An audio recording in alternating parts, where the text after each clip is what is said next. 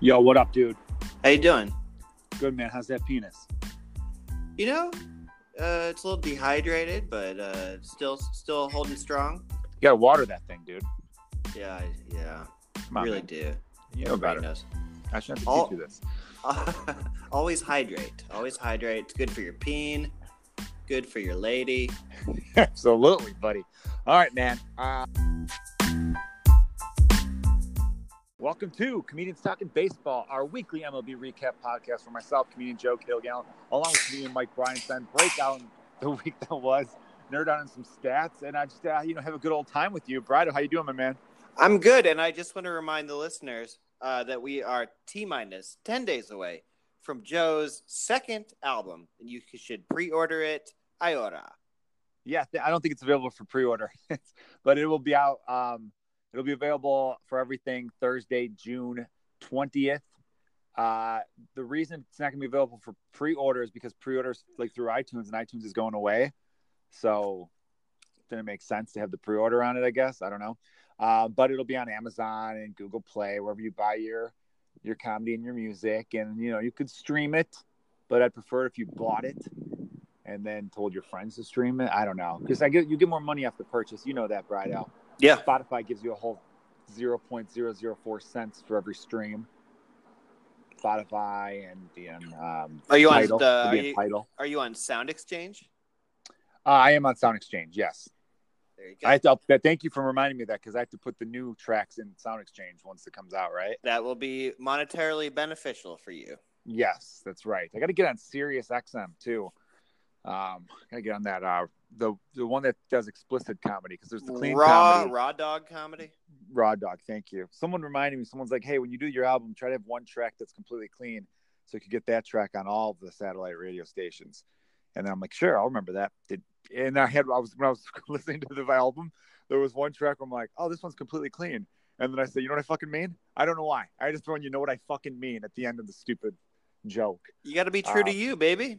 I am. You're right. I do. And screw the clean. What? So I could make a few more bucks? What am I, some sort of sellout bitch? I don't think so. Okay. Yeah. I hold out for a big contract, much like the two guys we're about to talk about. Um, but yeah, the album will be out then, and you guys uh, buy the T-shirt that Brido. Uh, we sold a few of those.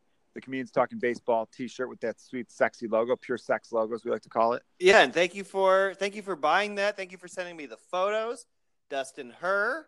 We got like a Herb Lawrence. We got a donkey. We got some other people that did not send me photos.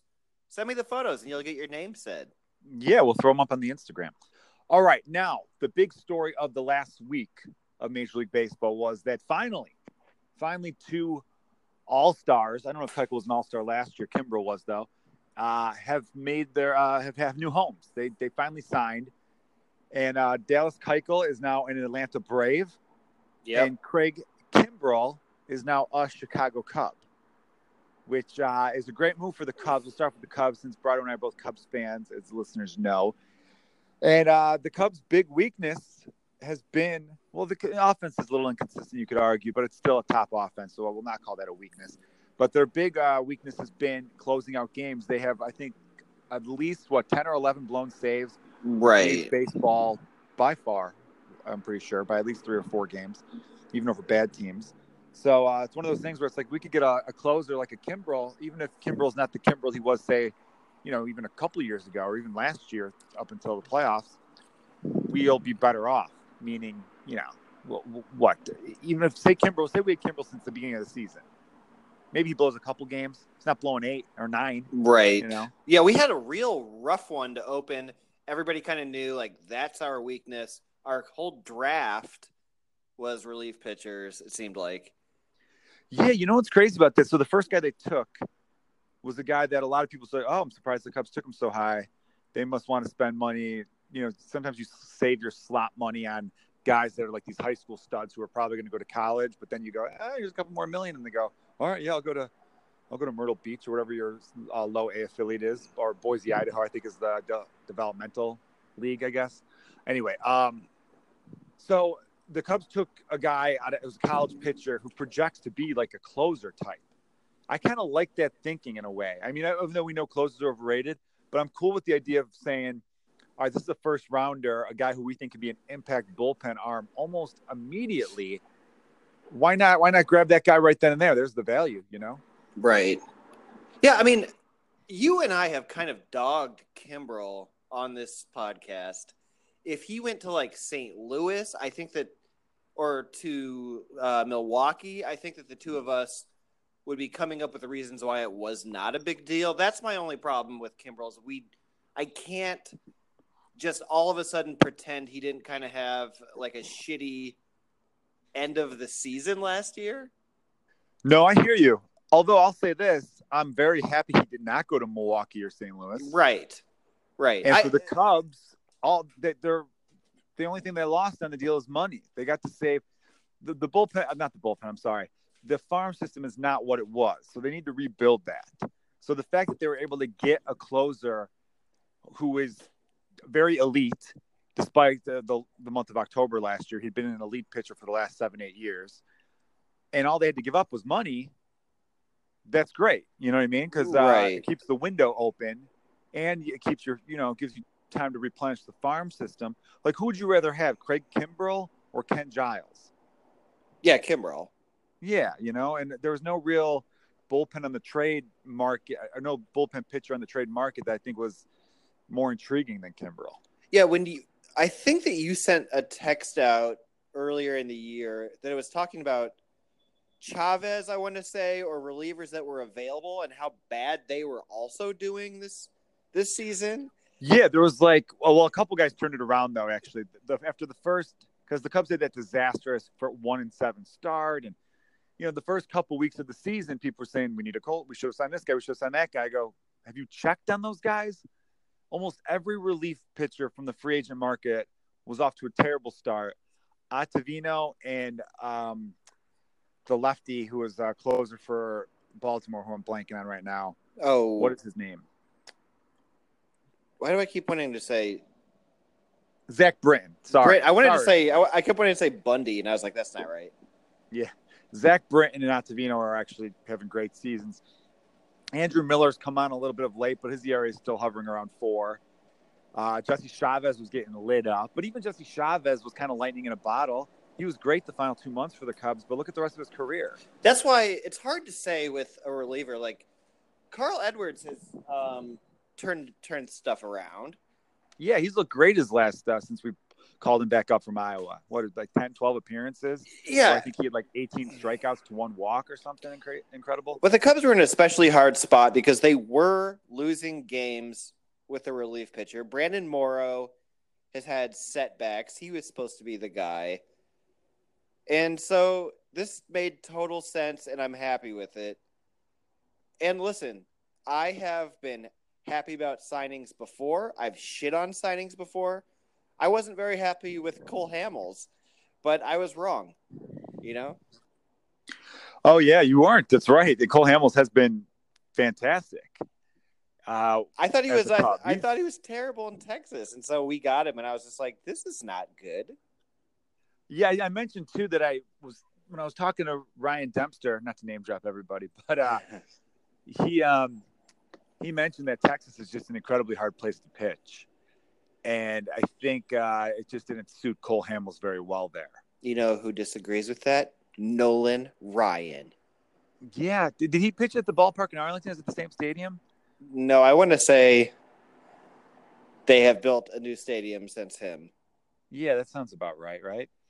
Um, I don't know where Yeah. they. Where, what was that called?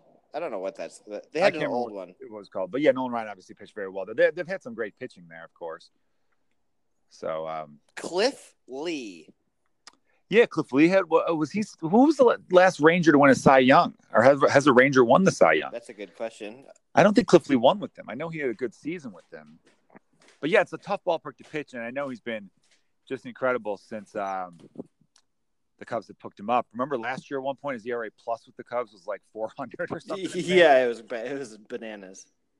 Yeah, I looked him up recently. I think he's 10th in WAR in the National League. Kyle Hendricks is fifth, and uh, Jose Quintana is like 17th.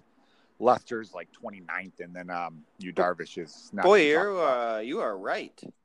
The Rangers have had zero Cy Young winners. It's a tough ballpark to pitch in. It's uh, Dempster said he remembered one time, you know, because the Cubs traded him uh, to Texas, that he threw a pitch and was like, "Cool, shallow fly ball to the left, nice, out of the inning." And then he just kept seeing the left fielder go back, back, and back. And he's like, "Wait, wait what's going on?" And then the ball was gone. Here are the And teams that have won that have won zero, by the way, and some of them like the Rockies. That's like I don't know how that ever changes. That's where pitchers go to die. It's yeah. The, the day that happens, there'll be something else. The Marlins, and you're like, wow, they've had some good pitchers, but still, they've only been around since '93.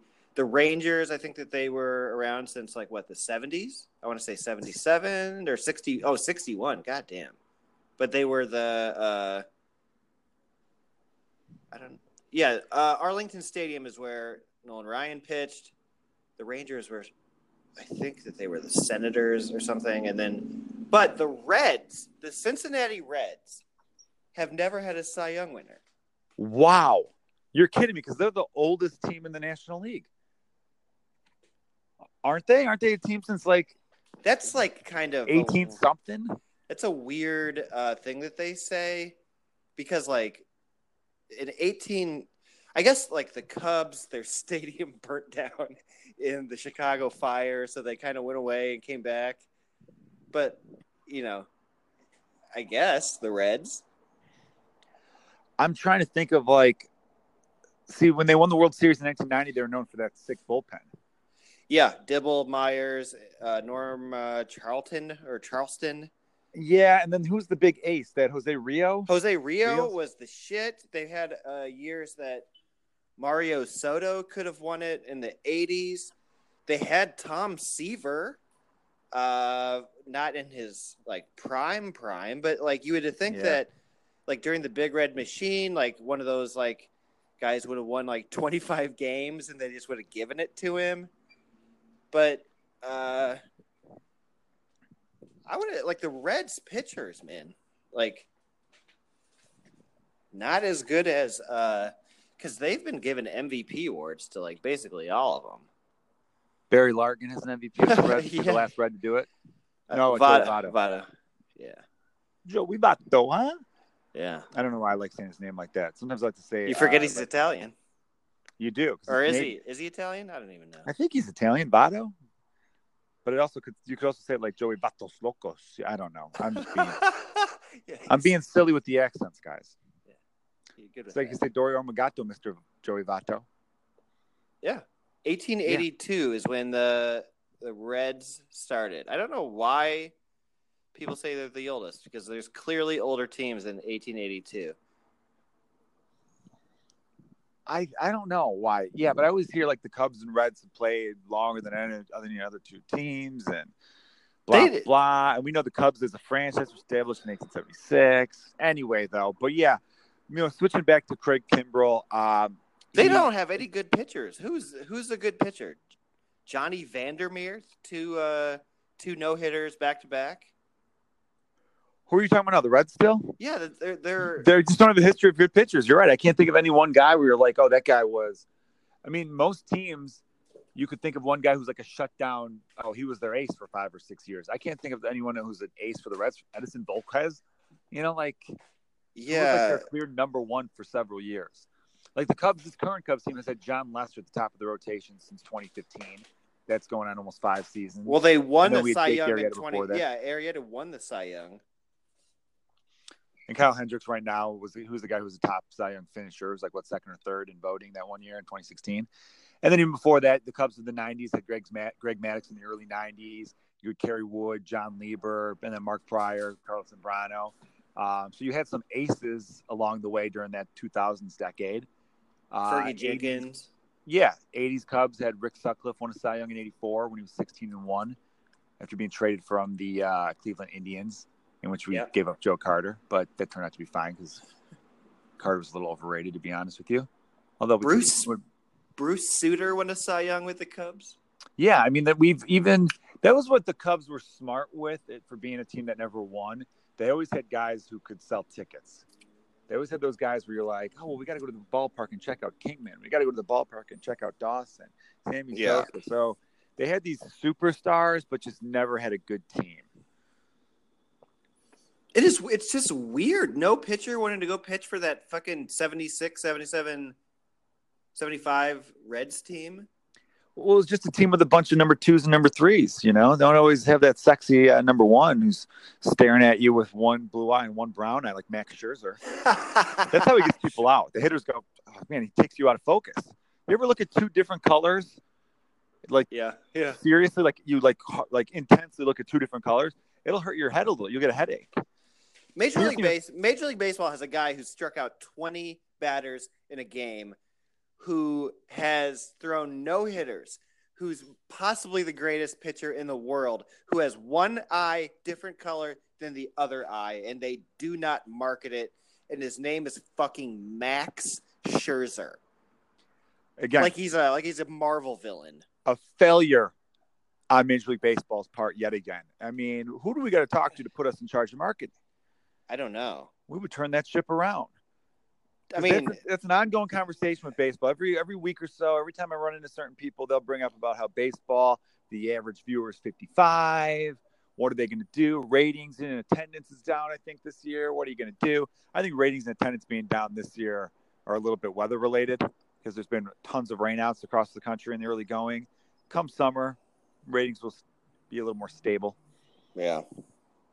Uh, yeah, part of me thinks, hey, baseball makes ten billion dollars a year maybe that's fine. We should just be happy to make 10 billion a year. And I'm okay with that. I love the game as is. Why do we got to go out and, you know, sell the game to a bunch of idiots who don't appreciate a good game? I don't know. So I go back and forth with it. But then again, I'm like, I love the game. And why not evolve? Every other sport evolves. Football makes rule changes every offseason. Uh, even basketball got rid of hand checking, which I hate actually as a fan, but they still, they've done different things. They all take like four steps no. Oh, yeah, traveling doesn't count anymore. See, I came up. Um, let me tell you about my basketball. Everyone, just a little. We're gonna take a break from baseball for the next minute twenty. I was obsessed with basketball almost as much as I was obsessed with baseball in uh, the late '90s. You know, we had the Bulls winning championships. Makes sense. I was one of the taller kids, but I still moved like a guard. So I was, I was an all star in uh, like the Park District League. I was a very good basketball player. My grade school didn't have a team, so the Park District League was the league for our neighborhood. And then uh, what happened was a guy like Allen Iverson came through and started double dribbling and traveling on every play. And everyone started to mimic him because Jordan just retired, and I wasn't ready to let go of Jordan. So I remember going like, "Oh, that's traveling. You can't do a jump stop. That's traveling. That's ups and downs. It's double dribble." And people were just saying to me like, "Man, who fucking calls that shit pickup?" And I was like, "All right, fine. Wait until the league games start up, and you're gonna get called for left and right." And then the refs didn't call it for whatever reason, and then the game started to change, and I was 14 going on 40, and uh, it, it wasn't fun. I just kind of got annoyed with the game of basketball. Honestly, the jump stop is fucking traveling. You can't take two steps, then skip in the air and, and, come to a complete stop and then shoot it. That's traveling. And that one Iverson crossover move he did, where he bounced the ball and then kind of spun it behind his back, that's also traveling because he technically picks the ball up from his dribble. Now, if he bounced it and then like it was a bounce behind the back, that's fine. But he did like a bounce catch spin. If it was just a bounce spin, no problem with that whatsoever. But so Iverson, so Iverson is patient zero for dribbling rules being out the window. I think in a way, Iverson, um, Damon Stoudemire, Stephon Marbury, there was a lot of these hot shot point guards. The league switched to a point guard league late '90s, early 2000s for a little bit there. Yeah, you know, a few years there where it's like, oh, this is clearly point guards are the next new thing. It felt like. Do you know what was so hot back then that you haven't mentioned is and one mixtapes? Oh, and one mixtapes. Yeah, totally. So those were fun, but they're not legal. Most of those dribbling moves aren't legal. They're they're sexy and cool to watch. Don't get me wrong, but they're carries and they're yeah. So I mean, why don't we do that? We should do and one mixtapes for baseball with bat flips and other cool shit. Oh, before we talk about Dallas Keuchel and him signing with the Braves and how that affects the um, the NL East. Apologies, everybody. I keep uh, misspeaking today, and I'm I'm not sure why. But uh, there was a big play yesterday between the Giants and Dodgers. That huge rivalry, one of the biggest rivalries in all of uh, sports, really. Uh, you, we forget about it in the rest of the country because ESPN has such a strong East Coast bias that um not that's not Javi bias by the way it's a bias East Coast bias bias uh, where you know they was talk about you know, Yankees, Red Sox, and then Cubs, Cardinals get some love. But the Giants, Dodgers, to me, is maybe more serious than the other two because fans will often get gut stabbed in parking lots. I mean, that's definitely not forgotten in my neck of the woods. But Oh, no. uh, Yeah, you live in Echo Park, my friend. I get it. I live in Silver Lake, but yeah, same thing. Oh, thing. Silver Lake. So you're on the border, kind of, right? Or are you straight up Silver Lake? I think I'm straight up Silver Lake. I live on Silver Lake. You do live on Silver Lake. We shouldn't be saying exactly where you live, guys. Silver Lake's a long street. Don't go be looking up Ryo's house. Guys, You you want to come over? peace and privacy. He's want to walk his dog. Um, yeah, totally. So anyway, what happened was Max Muncy, a guy who I was curious about last year because he kind of broke out of nowhere last year. oh What yeah, 30 home runs at the age of 27. Never did Yeah. his career before then. yeah. He came up and started uh, swinging uppercuts, and then he kind of came up the same way Joc Pederson did. Honestly, Pederson was a little bit younger though. Peterson was like 23, I think. that's a good point. out. Yeah, but Muncy like being minor league guy who decided like "Ah, I hit taters now. I eat taters and I hit taters. I mean, sometimes you get the right hitting coach that just completely changes your swing. That happened with Tommy LaStella in uh, Anaheim right now. The guy's a uh, an all star probably. I voted And, for uh, him. Yeah, he's having a great year. Yeah, Max he's 28 years old, so he's 27 last year, the year he broke out. It's uh yeah, the, I guess um Chili Davis, the Cubs hitting coach last year, who's now with the Mets, who it's really um fallen by the wayside as far as the future of baseball goes because he doesn't like the whole launch angle. He thinks launch angle is a fad. He just wants to teach, you know, players hit line drives and go the opposite way, which look isn't a bad approach. But when you have guys with these awesome natural uppercut swings, why would you change that? And um, yeah, so I guess Tommy LaStella in Anaheim worked on getting more of a launch angle on his swing, and he's been hitting bombs.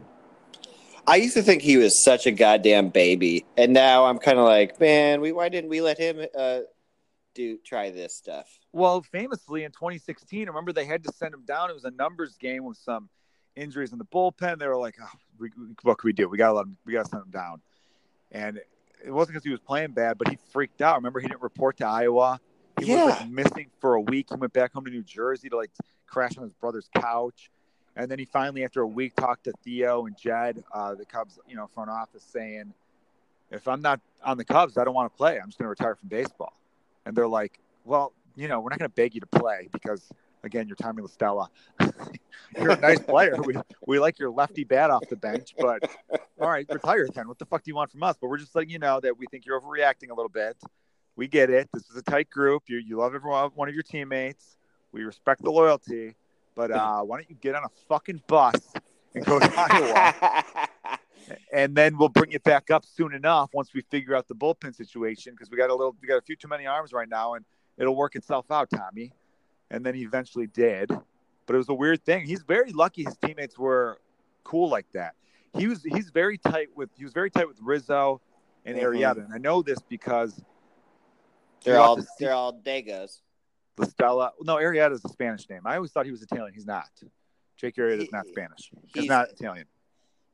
Eh. He's not. I was. I really know. I dude. I thought Jake Arrieta was Italian too, but he's not. He is. Um, I believe of. He's American, but I believe he's of Puerto Rican descent. Arrieta? I'm pretty sure, man. He is not Italian at all. I remember looking it up, being like, "Really, this dude's not Italian." Uh, Max Muncy, by the way, his 13th home run yesterday, and we'll get to that in a second. He's off to a very solid 2019 season, in which uh, 885 OPS, 133 OPS plus. Yeah, dude's a good hitter. Uh, 372 on base percentage. Yeah, he could hit. I'm only on his baseball reference. I didn't go to his fan graphs. Baseball reference is little is the first one, so I just wanted to click on his age. Anyhow, um, all right, uh, Jake Arrieta. Let's see if we got find out. But my point though was that I knew they were boys because when David Ross was on Dance with the Stars, they all like went to talk to Rizzo, Arrieta, and LaStella. They were all like at, at Rizzo's house, and I'm like, oh, they all must be pretty tight. And then there are other times where you just see Arrieta and um, Las- Arrieta and LaStella were also on the same World Series parade bus, and Rizzo and and LaStella you'd always see like hanging out in the in the uh, dugout too. Anyway, Hmm. sorry guys, I'm not as uh, smooth today as I normally am.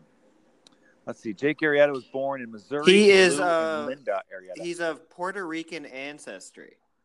Yeah, isn't that what I said? Puerto Rican descent. You did say that, yeah. Yeah, he's Puerto Rican. Wow.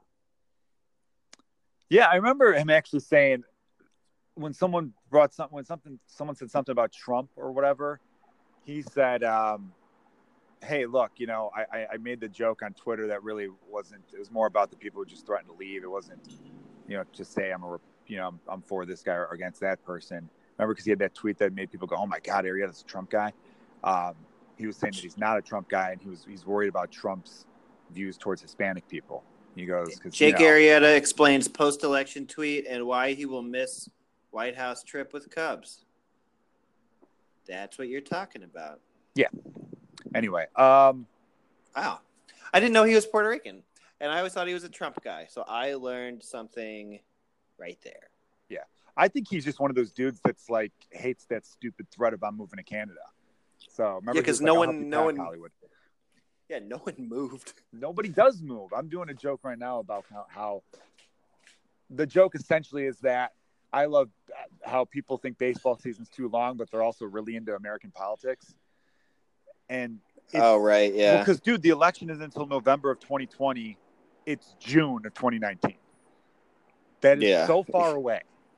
And yet, everyone I know, we see it all the time. Our thread, in which we never talk about the Cubs, but it's called "Go Cubs." Our text thread, literally yeah. titled "Go Cubs," and every now Yeah. and then we'll get one Cub. And I even say, because you made a, you made, you shared like a great baseball post, and then our buddy Dwyer followed it with, "What do you guys think about this horrible shit?" And it's like, can we just go back and forth about baseball one time for one night? Anyway, um, it's a. I, I love our group. I love our group too, but that one night I was just I got excited because I'm like, oh yeah, let's get a little baseball going. Then, yeah, you're like, can we do four posts in a row that are baseball related? yeah, four exchanges because it's usually be like you'll be like baseball, I'll be like baseball, and then someone will be like, look at this motherfucker, and then they'll share like a link to some horrible Well, of- politician or media member. All of us like politics. I mean, No, we do, uh, we do. We do. I've just I've reeled it in in the During sense the that I during the- know we've Go got there's so much time to talk politics. I just don't want to. You don't want to be burnt out. I, was just so know that out last night. uh, during the 2019 World Series, when it's like Game Four, Cubs are going for a sweep in uh, in Houston. If Brendan McGowan or Matt Dwyer is posting like, "Did you hear what Kamala said?" I'll be like, "Shut the fuck up." Yeah. But I Yeah. doubt it. It'll happen then, you know.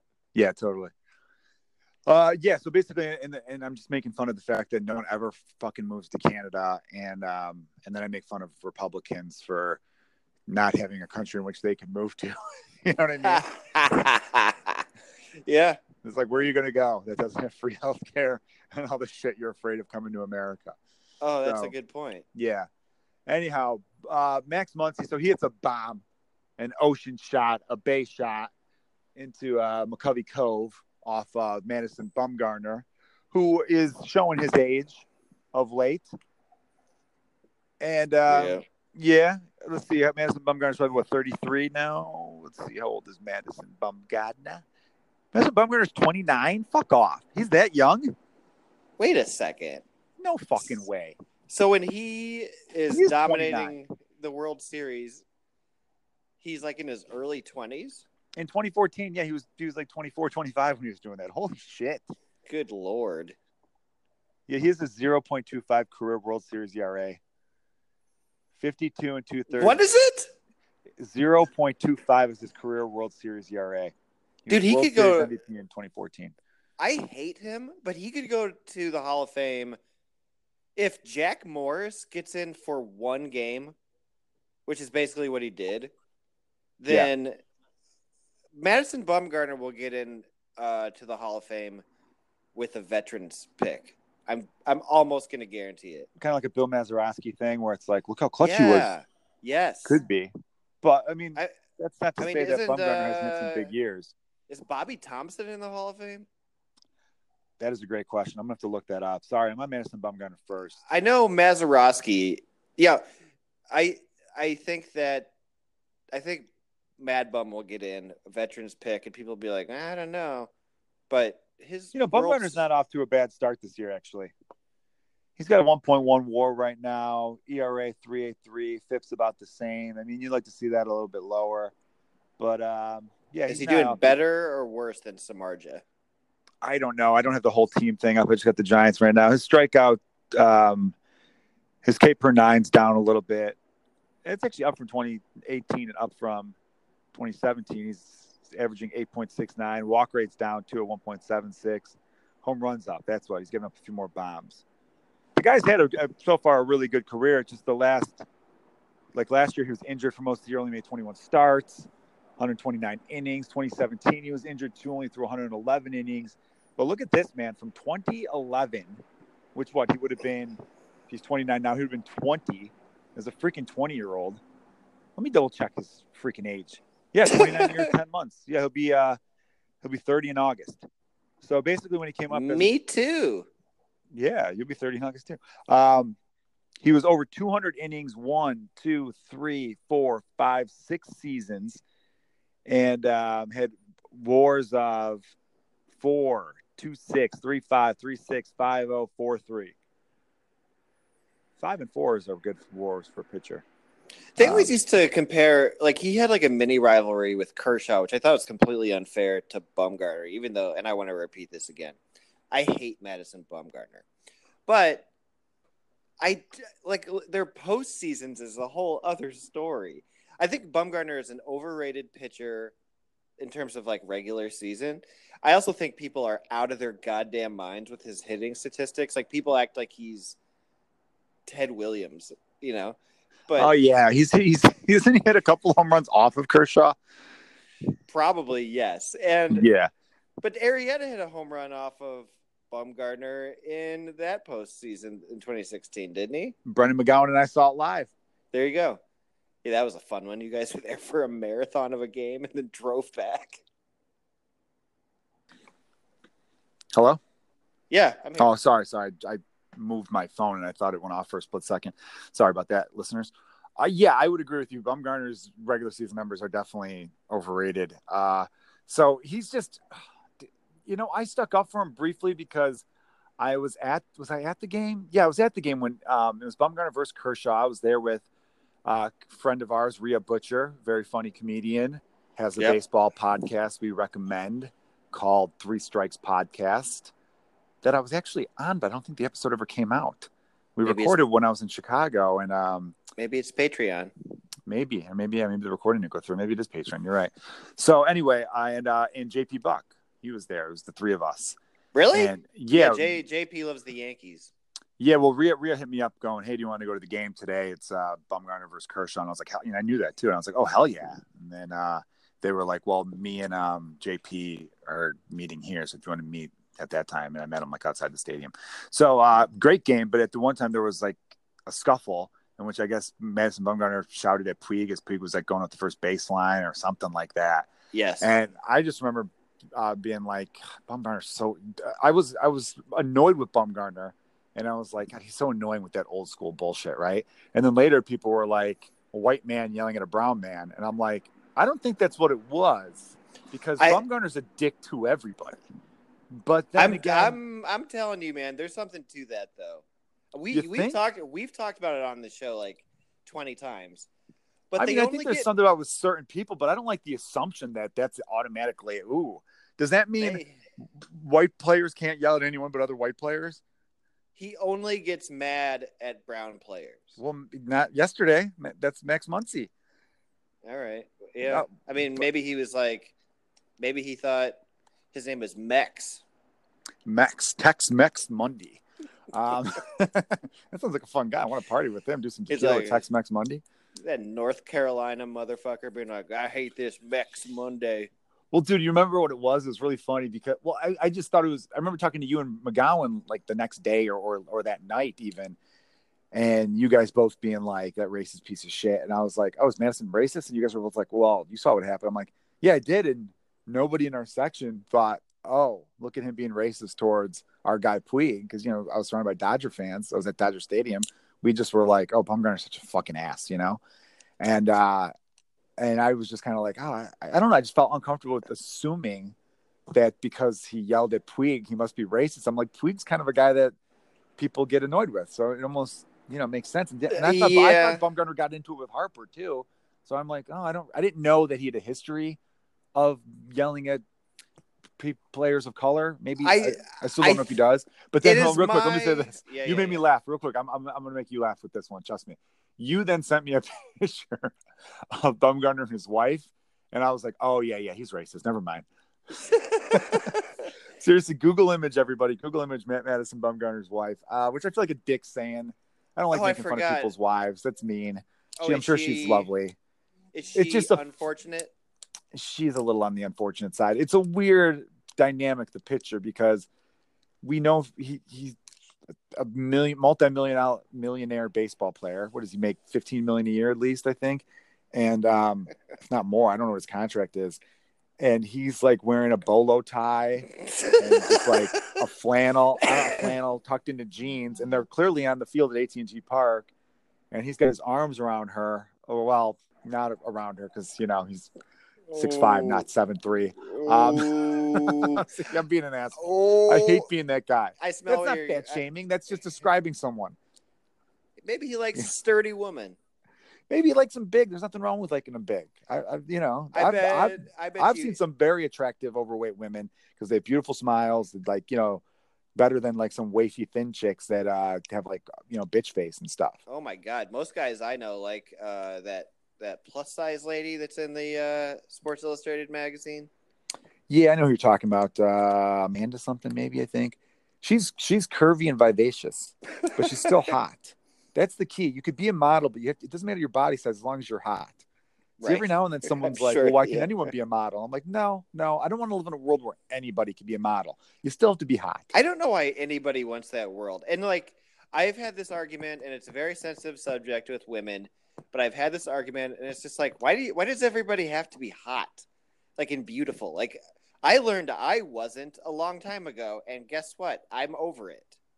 Yeah, people just have to accept that stuff. I agree with you on that. You know, Like why can't you you know, be good at something else? But it's like, well, we tell women like they're pretty when they're little and you're like, "Oh, you look so pretty." And like that's important and it's whatever. But I saw some interview where who the fuck was it? Oh man, I can't give the person credit because I thought it was kind of a funny thing. He said, um, "I didn't know Martin Luther King. I didn't know Albert Einstein. I didn't know, um, you know, he named like 19 super famous John Glenn. I didn't know Susan B. Anthony. I didn't know these people. I didn't know these people. I didn't know these people.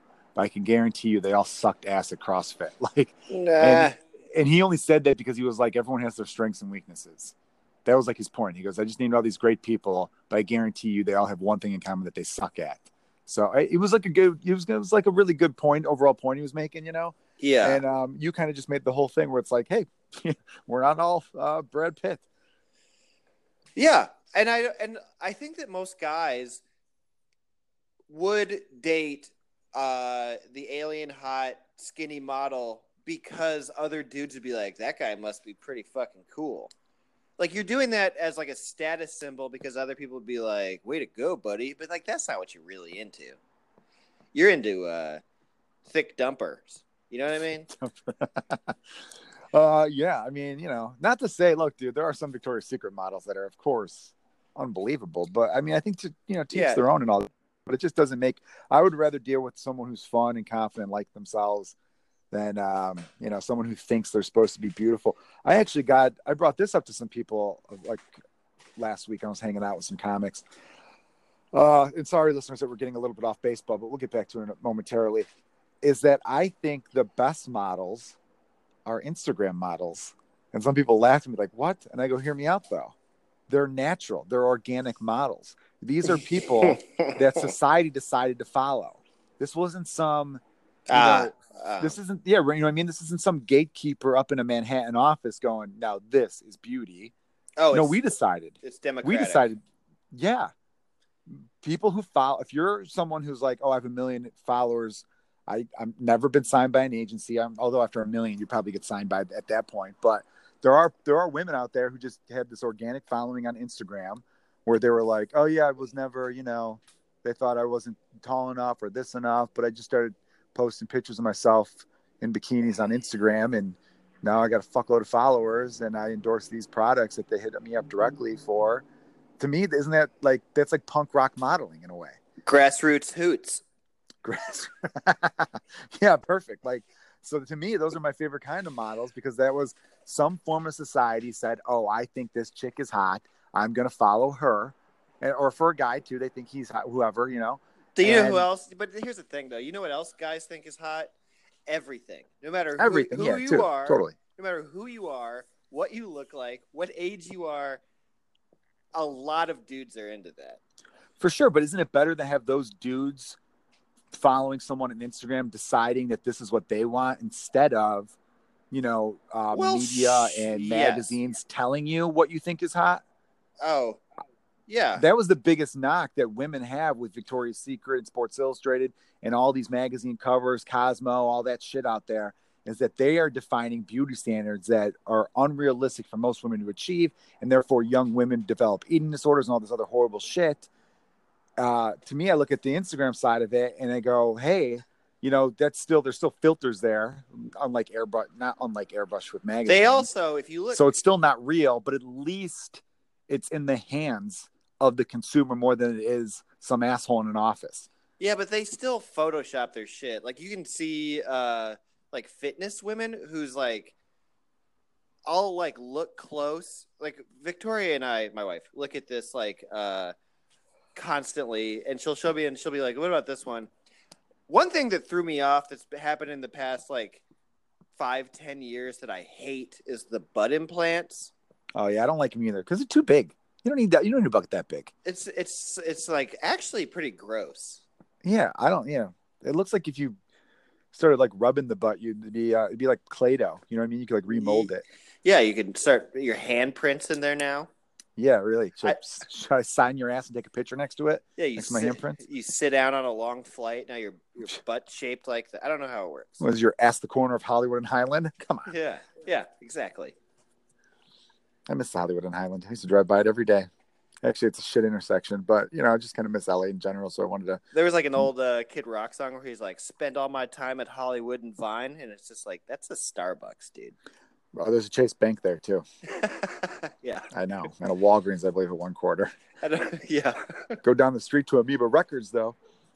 hell yeah. My dog's barking at somebody. Anyway, so Max Muncy had a great comeback line. We're back to Madison Bumgarner, who started barking at him by saying, "Here, run the bases, dickhead." And Muncy like kind of like says, "Fucking let's go." He was kind of like challenging him to a fight as he's rounding first to second. That's what it looked like, at least. But I guess he said, if he doesn't want me to, to you know, admire my home runs, he should go get the ball out of the ocean. Then Uh, it's funny, but he could. I thought that line could have been phrased a little bit better. You know what I mean? yeah, because he he told Madison go get the ball out of the ocean, and I won't pimp it. I don't. He should have said something like you know, you know, don't don't, don't be serving up balls to the ocean. I don't know. I just it, it was worded a little bit weird on, on Muncy's end, but still a pretty badass line. right. If you're if you're running around the bases, did he say it while he was jogging, or he say it in the? I don't. I, I, I said in the press conference. Oh, okay. If he, If I was, if he said it running the bases, and he's like, dude, it's in the ocean. Go, go fucking go swimming, bitch. That would have been a great line. I- go Matt- go swimming, bitch. I think that's pretty good. I think I know bitch isn't popular, but you know, I think it's okay to call um, a man a bitch. Yeah, Bum, Bumgardner a bitch. sure, right? Although one time I saw Chris DiStefano on a, a comedian on a on a show, and he's like, "The guy's name is Bummy.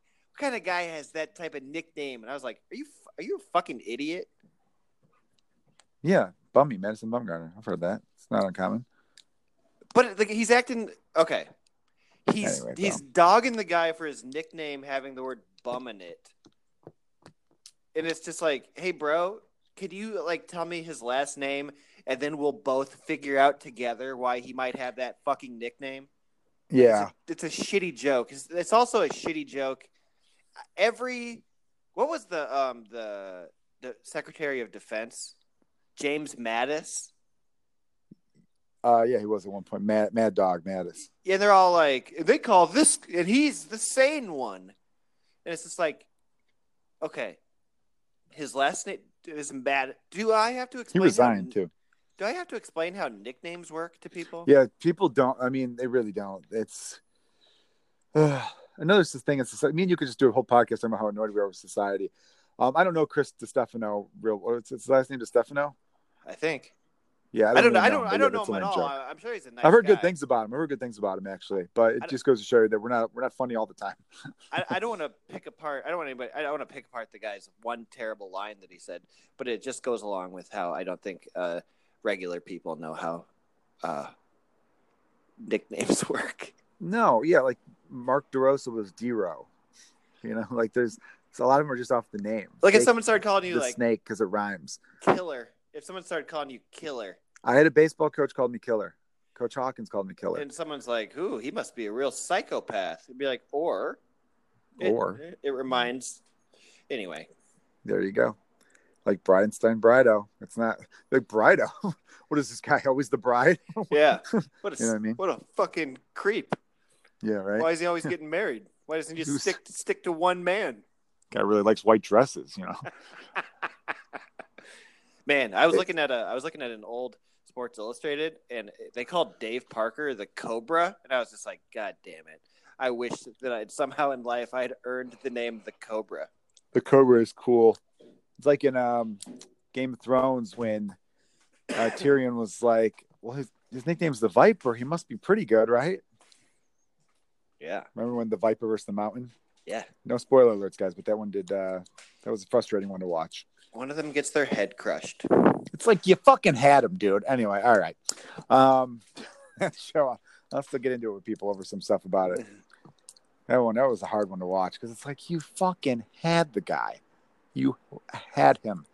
It's like the guy who returns the in football. We see this every now and then. The guy starts celebrating before they get in the end zone, and the ball gets knocked out of their hands, and it's like you dick. One more yard. You had one more yard, and then you could have done your stupid little fucking dance. But you celebrated too early, and now it's fucking going back the other way. Leon Good Let, job, dipshit. Leon Lett, and Don Beebe. Yes. That's what that's what made Don Beebe. They're like, oh, this is a fast, fast white guy. Let's go go take his camp. I think being a fast white guy also made Don Beebe. Yeah, he was very, very fast. So, all right. Well, now we're this is the latest round of the new guard of baseball and the old guard of baseball meeting, which is that's why I thought Mason Bumgarner was older. It's like, dude, you're 29. Yeah, You were a year older than Max Muncy. It's like he went to high school with Goose Gossage. Yeah, right. So you expect the Goose Gossages and the that Reds announcer that annoys the shit out of everybody, and all these announcers going like, I don't really like because they're old. But a 29 year old pitcher getting upset about a 28 year old hitter, dude. And and again, like you know me, I'm weird with this. I I love the bat flips, but if a pitcher is like, you know what, fuck you, I'm gonna hit you in the face. Don't hit him in the face. Actually, I don't like that. I No, why I said that. If you want to hit him in the in the back in his kidney in the in the butt, go for it. Because I kind of like that. That's exciting too. If our whole motive is to be entertained, there's something entertaining about a pitcher and batter yelling at each other while rounding the bases. I kind of enjoy that moment. Well, there's hardly anything in sports that is as sexy as a home run. Yeah, it really is the And the only way that you can make it sexier, really, is that is like by pimping it. It looks fucking cool. The pitcher's job is to get you out. I understand, like being a pitcher, having an ego, and being like, "Don't make me look like an asshole." You already made me look uncool when you dunked on me. You know what I mean? Like, Yeah, if I like honestly hitting, I'd rather hit a major league home run than dunking because dunks happen a lot all game long. right? Home runs, you know, yeah, there's a few hit a game, I guess, but they're still majestic.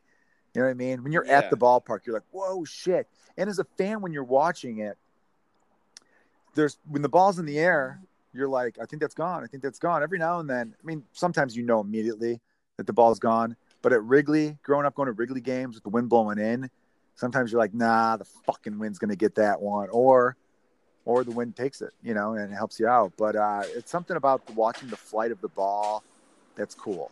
Right. Or bas- you know, football touchdowns are cool and all that, and you're like, it's thrilling to watch the guy break tackles and get through. But it's not, it's not quite the same as being able to hit a ball over something else. Right. Is it is Yeah. it more exciting than an inside the park home run? I, you know, yes, I, I think it's it's not more exciting. It's cooler. Home run, home runs are just cool. Like the inside the park home run, it's usually like, oh, he hit the ball to the gap, and then it took a weird pop off the wall, and you know, carom the other way, and stuff like that. Yeah. Um, I mean, it's exciting because of the relay and this and the play at the plate. Is he going to be safe? He's safe. You know, yeah, that's thrilling. You know, hockey, a breakaway goal is awesome. Like a shorthanded goal is really fucking cool. But the whole thing of like seeing a guy just unload on a ball, and you know, as soon as it hits the bat, the way the trajectory of, oh, he just hit off the heart of the bat and the ball just goes boom. That, like, it doesn't get cooler than that to me. Um, so I don't blame these hitters for doing it. We're trying to encourage fun. It's fun. Um, but until I'm telling you, I bet starting within a year or two, we're going to see pitchers start to pimp strikeouts. And then I wonder if everybody's eventually going to be like, mm, maybe this is getting old. Maybe Ah, we should act like we've been there. but also, okay. There is something gangster about a dude striking out the side, putting his head down, and walking slowly back to the dugout. I agree. I think that's badass too. I used to throw this. Granted, it was like seventh grade, so nobody like threw curveballs yet. But I started early because I was a dick.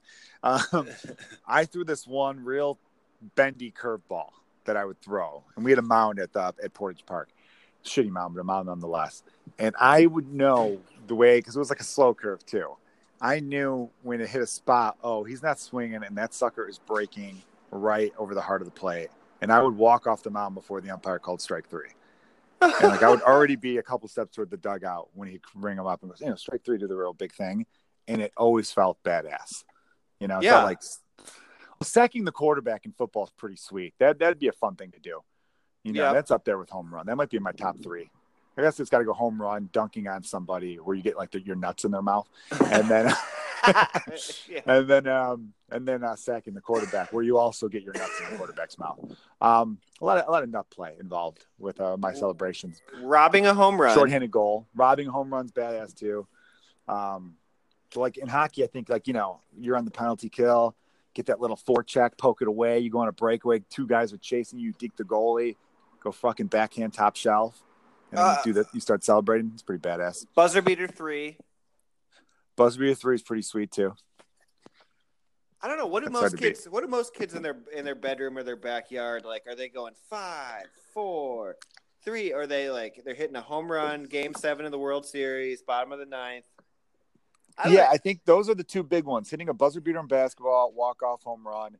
In football, nothing really happens at the buzzer. You could do an imaginary hail mary, yeah. I guess, but like you know, I think in football, defensive players probably have more fantasies of just like fucking cracking someone. Where, um, you know, if you're an offensive player, you just kind of envision touchdowns. Maybe I don't really know. Uh, but so uh, you're right. It's pretty gangster. You strike out the sidewalk back. But let me let me throw this out there. What if pitchers were to celebrate every strikeout? Because people say this: the, the people who are the biggest bat flip proponents. And again, I am on your. I'm a bat flip proponent too. I love the bat flip. Keep them coming. The more, the merrier. Um, they say, "Oh, well, if the pitcher strikes a guy out, I'm cool with him pumping his fist." Yeah, you're cool with him pumping his fist, but that's been done. That's not as thrilling as a bat flip. A bat flip's awesome. So we can do a glove flip, or are we going to do what me and you joked about? Or that, what if they just start humping the mound? What if after they strike out, they bend down and give the mound a, a, quick fucking how you do? You know? It's inherently different though because a, a home run is runs, whereas a strikeout is an out. One is significantly harder than the other.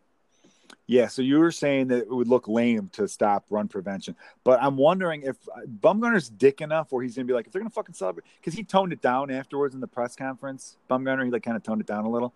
So I wonder if these guys are to start to be like, I'm wondering which pitcher is to be the first pitcher to go. You know what?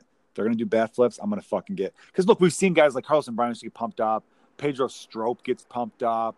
We've seen guys fist pump and get excited. Fernando Fernando Rodney would do that bow and arrow thing After You know. the third out, I'm saying after the third out. But I'm go to- wondering if go to town after the third out. Do okay, go to town. If you're walking back to the dugout and you feel that your inning was strong, that's your job. As a hitter, you're one dude, and if you hit a home run and you're not coming up for like nine more guys, then yeah. But if you struck a dude out, there's one out in the top of the first, and you're still going like ah and like fucking like humping shit, you look like a fucking idiot. yeah, yeah, I guess you do look like an idiot. But that wasn't that the argument for Tim Anderson hitting a home run in the third inning of a game that was a meaningless home run and going nuts, Well, sure. throwing the bat towards his dugout and being like, "Look at this shit." There was a home run hit. I want to say it wasn't Bellinger. It was a home run hit by a new uh, Dodgers player, Taylor.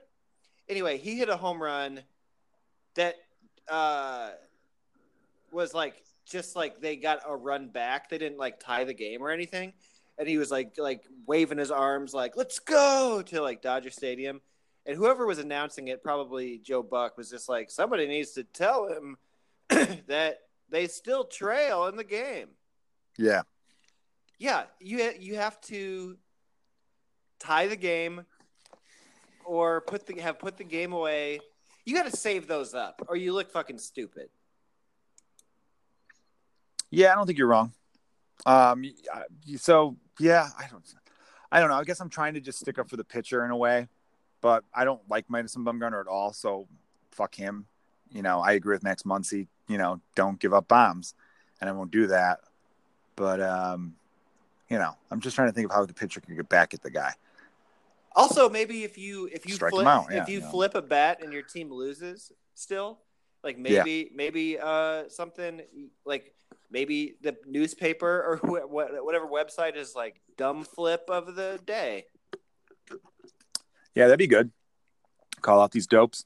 Yeah, All right, man. It's just an interesting thing. We'll have to see how the Giants they play again in like eight days. I'm pretty sure Bumgarner matches up with them too. So we'll see how that goes.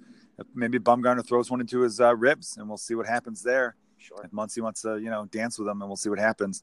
Or maybe he just goes, you know what, the guy beat me. Now I'm gonna try to strike him out, and when I do strike him out, I'm gonna, you know, wiggle my dick at him. Maybe he'll do something like that. he beat Maybe- me.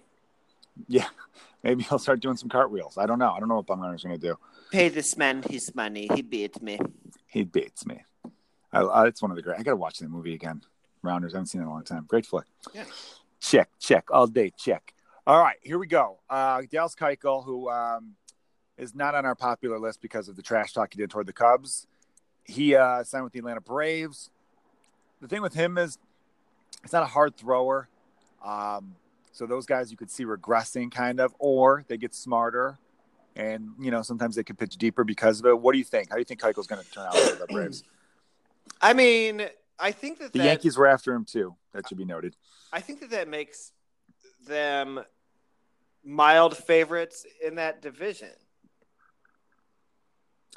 Over Philadelphia right now. Yeah, they didn't have like that division is not overly impressive. I don't think anybody sees the Phillies as like a juggernaut. Even though I mean like they're what, they're 37 and 28. That's about what the Cubs and Brewers are. But The Dodgers are the only team right now that clearly look like the elite of the NL. that's what I'm saying. So Yeah. uh, if you get some good, some better pitching for Atlanta, and also the trade deadline still coming up, that was their biggest uh, weak point. So yeah, Yeah, he gives you some innings. Um, he's uh, yeah, he's still probably a solid piece. He's new to the NL, so he'll probably get a time or two through the division in which they'll be a little bit like, oh, we're not familiar with his stuff. right. Um, I think it's a very good move for Atlanta. Like I said before, they didn't really they didn't give up anything but money, and there's no salary cap in baseball. Every team waited until after the draft, so they, they don't have to sacrifice a pick because both players were offered a qualifying offer. And um, going forward, I think baseball is definitely going to have to change. You know, I don't know how exactly. I haven't really put much thought into what they could do. I definitely am at the point where I hate baseball's off season because it just the regular season feels long and drawn out sometimes. Although I love the 162 games, um, part of me wishes the playoffs were a little bit longer. Because you play 162 games and the first round is, or down now the second round technically is a best of five. That doesn't seem like a very good sample size of what you just endured. And um, but you know everyone's talking about is this is free agency broken because it took forever for these guys to sign. And I kind of thought, yeah, maybe. But then when I saw guys get the money that they were supposed to get, they just had to wait a while. Right. Yeah. 10 years, 300 million is pretty much what Fangraphs and all the other respectable sites valued Manny Machado. They go, we value this guy 10 years, 300 million. That's what he should get. That's what he got. It just Right. took until March for him to get it.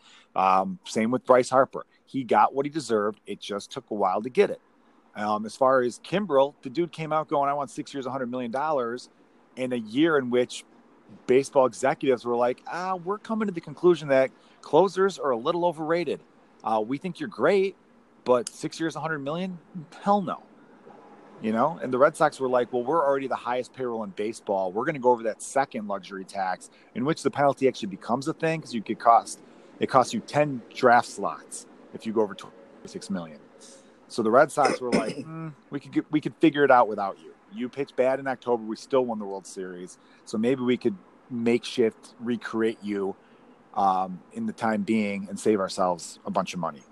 Right. Um, and again, we we spent so much time talking about how important bullpens are, but you're a huge uh, believer, and these are just failed starters, and a lot of them are overrated. You can't consistently predict them all from year to year.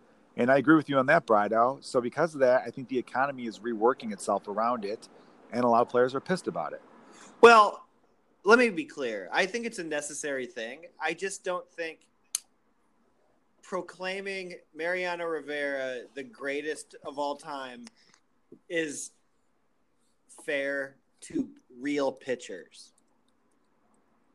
No, I agree with you there. I, and what you just said is you just said bullpens are important and they're vital. Is that what you said? I believe. Yeah. Uh, yeah.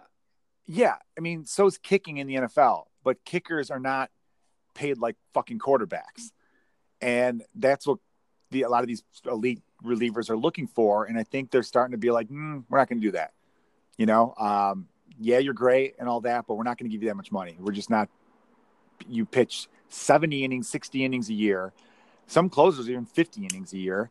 Um, a lot of you have this weird thing where you can only come in and save situations. And no, we're just we're not going to spend that much money on that. And as far as Keuchel goes, he the I think the I think the economy around it's working itself out a little bit, where um, because scouting is better, young players are hitting at an earlier age, meaning that when these guys are hitting 33, 34 and they're free agents, they're like, mm, we'll sign you to a one year deal, but then their agents are saying, no, hold out for four or five. And then eventually they don't get anything. And that's what's happening. Yeah. I, I think that, that the kicking analogy makes sense to people, which is why I think people just go with it. But it would be like if you had a kicker, like a guy who kicks field goals the whole game and then in the the end of the fourth quarter, you have a specialty guy who kicks an extra point. That's what it's more like. Yeah, I got you, but and, that doesn't exist. So I had to do what I could do. yeah, I'm sorry. No, I hear you. You're, you, of course. No I one no listens. Real... No one listens to me. No, they do. Um, no, and I, I do. It is the weirdest thing where it's like, oh, this is a really good guy, but once he's not really good at that anymore, we're gonna make him one of you, one right. of those guys that just sits there and the, the idea is that, and it's not the case with all of them. There are some guys who had, um, like, I remember Billy Wagner. Yeah. Billy Wagner, when he was in the minors, they wanted him to be a starter. But after the third or fourth inning, it was like mm, your velocity really dips off in, around then. And you're five foot 10, you throw 98, which is incredible for your size. Maybe you're better suited for coming in at the end of a game. Now, that would have been fine if relievers were looked at like they were once upon a time, where they were like the what they call it, fireman role, where they come right. the last three innings. Yeah, they had these closers who would throw these relievers would throw 120 innings because they would throw multiple innings and go out there like that. But now everything's specialty, where it's like, you know, there's statistics that show pitchers, starting pitchers, aren't good the third time through the batting order. So now we have more middle relievers than ever before. But even the best middle reliever is only making three to five million dollars a year. Steve Cishek's a good one he was coming off a great year when the Cubs signed him to a two-year deal. I think he makes about five, six million dollars a year. And now you have closers who are like, "Well, I should get 15 million," and it's like, "Yeah, but a lot of times you show, you come in when the games were up by three, right? you're facing the seven, eight, nine, or seven, eight pinch hitter when it's hardest to hit. Yeah, exactly. Yeah, and then yeah, exactly because they're tired at the end of a long game, and you're throwing 98. Yeah, I mean, I, I get it. It was a role that was created. Whoever created it was smart about it. They're like, hey, let's hold back one of these guys who throws 100 miles an hour. We'll bring them at the end and just lock it down. You know, and the and the team feels confident too. I've heard I've heard major league players say when you got a guy like that at the back of your bullpen, it inspires confidence. You it feel was, like, oh uh, yeah, it was essentially Tony La Russa with Eckersley. Yeah, no, yeah, you're right. That's kind of the origin of the modern closer. Um, but even the call the Cubs players, they when they when they after they got Kimbrel, they interviewed these guys and um, I was at that game. Saw Mike Trout for the second time in my life. He was one for eight when I'm in attendance, so clearly not. I mean, you can't hit when Joey K's in the crowd. what are we going to do in October, huh? I'm Mike Trout. What are you going to do then when it matters most? All right. um, and all the players after the game were like, "Dude, it feels good knowing we got him back there." Where before, it's like, "All right, here's your bullpen. We're going to bring in Randy Rosario in the eighth inning, and then we're going to bring in uh, Brandon Kintzler in the ninth. I know Kintzler's having a decent season, it's it's kind of makes them feel like oh, fuck. So I get Yeah. so uh, any mental edge you could give your team in 162 games, I get it. But I'm saying that I think here's where baseball should fix their system, and this is probably something we mentioned before. They need to make it so that the rookie contract is more lucrative. That way, these guys aren't like holding out for so long. You know what I mean? I feel like this free agency the last couple years, I know players are pissed about it, but I kind of see it as no, no, uh, we were giving away hundreds of millions of dollars foolishly. We're not doing that anymore. And it's it's not that we are hoarding money. I mean, I'm sure they all are, their businesses. But do you know the percentage of $100 million contracts that have worked out? right, very very few. Not many. I mean, Jon Lester's is actually going to go down as one of the better $100 million contracts, and he still has a whole season after this one. And he had two bad starts. He, he pitched good his last two outings, but he, you know, we're still, you know, he's not the top 10, top 15 pitcher he was the first couple of years of the deal Right. and the NL I'm talking about. But yeah, he's still very good. You if you sign a guy to a six year deal and he's awesome for four years, that's a successful contract. But look at the Anaheim with Pujols. Don't you think? Don't you wish Ana- Anaheim right now is thinking, "Fuck, I wish we didn't give him ten years. If he was off the books by now, we could have put more players around Trout." I don't know. I don't know because Pujols. When does he get that? 2012. Yeah, he became a free agent. Yeah, 2012 was his first year, so, I guess he only has a few so years left. 2012 is Trout's rookie season, I believe. So they know that they have a phenom in Trout, but they don't know what he's going to do. Pujols has been better than you think. He hasn't been Pujols on the Cardinals, but he's been better than you think. He's had the last like few seasons he's been fucking awful, but like the beginning of this decade, he's still Albert Pujols. I mean, yeah, his his like traditional numbers, I think, are still pretty good. His traditional I- numbers, yeah, I don't mean to dog him. I just know the guy's making 30 million dollars a year and he to should be half the player he was. How many people are coming to see Albert Pujols in Anaheim? I bet I bet he probably made his money for him the first few years. Right. It's fine. I, I don't know if he's still is he still that I mean, yeah, it was a fine deal. Maybe Pujols was the best example, but there are a lot of examples of guys who made ins- he got 240 million for 10 years, 2012 to 2021. So he's got uh, the rest of this year and then two more seasons after that. Uh, he is 39 years old in four months. I feel like And, the um, worst one is like Stanton with Miami. It's just like if you guys are going to try to be losing forever, then why are you even throwing money at this guy? But let me read you. Yeah, good point. Let me read you these stats. Yeah, that was weird that they ex- extended to about 325 million. So 2012 was uh, Pujols' first year. A 3.3 WAR player. Good. That's solid, right? You'll take that. Uh, next year, 0.5. Very bad. It's bad. 2014, 2.7. Okay. Um, 2016, 1.6. Not good. Is he Uh, a DH though? I guess at DH, yeah, there's more value with him with the the three three and the two seven because that means his numbers, his uh, value is strictly coming from the bat. So if you're getting three point three WAR and it's all from your bat, that's that's a good year. Um, that's an all star season. Looking at it, yeah, he had uh, he had 40 home runs in 2015. Um, yeah, so look, he had a one six WAR. That's 2015.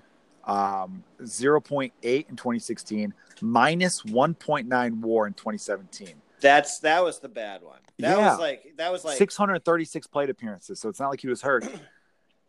and last year he was minus 0.2, and right now he is 0.2 on the plus side. But two seasons in a row of a minus, and hasn't been over a two since 2014. I think that that people started knocking. People were very openly knocking him in 2016. And yeah, you don't want a three war out of Albert Pujols either. I mean, you said that was solid. That's not first- what they were paying for. No, they're it's paying not. For, they're paying for sevens. Yeah, but yeah, which really though, so in 2011 with the Cardinals when they won the World Series, he had a 3.9, and then 2012 he had a 3.3. So that's pretty close to the the last year of the Cardinal deal. But yeah, they were paying for this guy, the guy that's starting. Holy shit, man, he's got some sick WAR numbers. His rookie season 7.2, 5 4, 9 5, 7 8, 7 7, 8 1, 7 7, 8 7, 8 4, 8 1, 6 7, 3 9, 3 3, and then it gets real. you know what's you know what's funny about those numbers too is that like legitimately, it was hilarious to me how he could not win an MVP because Bonds was still in the league. Yeah, yeah, that was crazy. The Pujols eventually won a few MVPs though, Yeah, he did. including including one in between two Bonds MVPs, I believe. They Didn't he sandwich to- one in? I feel like that was like the Jeff Kent MVP. Like the Pujols MVP was this them being like, I mean, right? Like that was that. I, I don't know. I thought that he, didn't he have led the league in WAR with that nine five in two thousand three, or did Bonds have a better WAR that year? 2003, Derrek Lee probably should have won. No, No, you're no, thinking no, of two thousand five. five, five, You're thinking five. of two thousand five, Derrek Lee. Okay, fine. Der- he Pujols, yes, absolutely, second greatest first baseman of all time. Who's number one? The Iron Horse, baby. Lou Gehrig, the Dutchman. Very good. All right. You know what? We unfortunately have teased this whole podcast. This was a silly, fun one.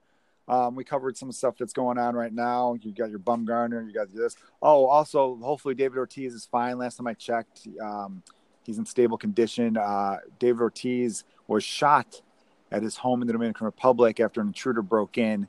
So, um, you know, best of wishes to Big Papi because, you know, that's a big personality that everyone loves. He's a good baseball man.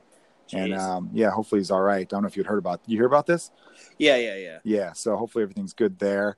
Uh, the Kimbrel and Keuchel, with those guys signed out of the way, the trade market is going to be shaping up soon. We'll also be giving our All Star picks very soon, and we have not forgotten. We will have our team, our all time. We hate these people. Um, I'll give you a hint. One of the guys on my team was talked about very recently in this episode that you're listening to. Big Um, Papi, Big Papi. No. God damn, that'd be a real big way to uh, segue that. Oh, we hope you're okay. By the way, I fucking hated you. Um, no, of course, I love Big Papi. Uh, we will give you our our team of players we hate the most and um, our all time team, not current. I had like uh, AJ Pierzynski as our as my catcher, and you had Yadier Molina. But Yes. um, yeah, definitely, uh, you know, keep listening to the episodes. You can go back and listen to previous episodes too. Even though this is a topical podcast, you'll also find nuggets of cool shit too. If you're a Game of Thrones fan, I highly recommend last week's episode. yeah. All right, cool, man. Um, this has been uh, Comedians Talking Baseball. We'll check in again with you soon. Um, thanks for listening. Uh, follow Brido on all his platforms. He kills it on Instagram at uh, Mike Bridenstine and at Brido. Just look for him on everything. Yes. All right, and my album's coming out. Uh, we'll talk to you again before it comes out, so don't even worry about it. I realize, you know what the mistake? my last thing I'd say, um, when my last album came out, I booked myself on a bunch of shit leading up to the release. I think that's stupid. I'm going to book myself to promote it after it comes out. So Why I'm going to start hit. Why was it stupid? Here's why, dude. People forget. Oh, right, right, right, right. So if I say I do, you know, I've been on Laurence Holmes show, which is like the number one sports show in Chicago on 670 The Score. I've done that a couple times to just, you know, promote other stuff.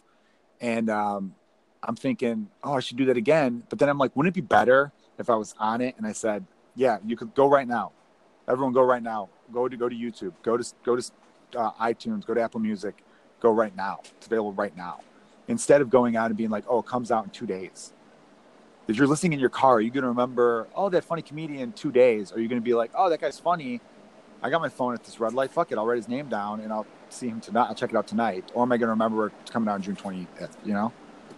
Yeah, that if when you I get think- a save the date, uh, or when you get like a wedding email and they're like, you need to be such and so, your eyes just glaze over, and you're like, just tell me when I when it happens. Yeah. I think that's old. It's an old school. It's from movies. it's from movies, and and it's old school in the sense that, look, I just want people to listen to it. If it opens number one on the iTunes comedy charts, that'll be great. But I just want people to listen to it. I would rather sell more copies and get more streams and more views than to be number one. So if that means people are getting to it, but they're getting to it like spread out, I'm fine with that. Yeah, I think it's this old school thing of movie stars going, "Hey, I got to open number one at the box office." So the whole week leading up to when it comes out, I'm going to go on every show and tell them this Friday, this Friday, this Friday. But that works in movies because Friday night is movie night. There's no movie night for stand-up comedy albums. So I think I'd rather just go on these shows, go on these morning shows, you know, do a little morning TV and do a couple radio spots, and be like, "Hey, it's available right now. Right now, it's out. Go, go, look, go, go watch it. Go, well, you pause this right now and go listen to it. Uh, right. that's a more fun way to do it instead of being like, "Well, it comes out next Monday." you know, or next Thursday, whatever the fuck the date is. All right, guys, you just you got a little sense of my business acumen right there. Um, this has been comedians talking baseball. You guys have a good day. yeah. Bye. All right, later, buddy. Later.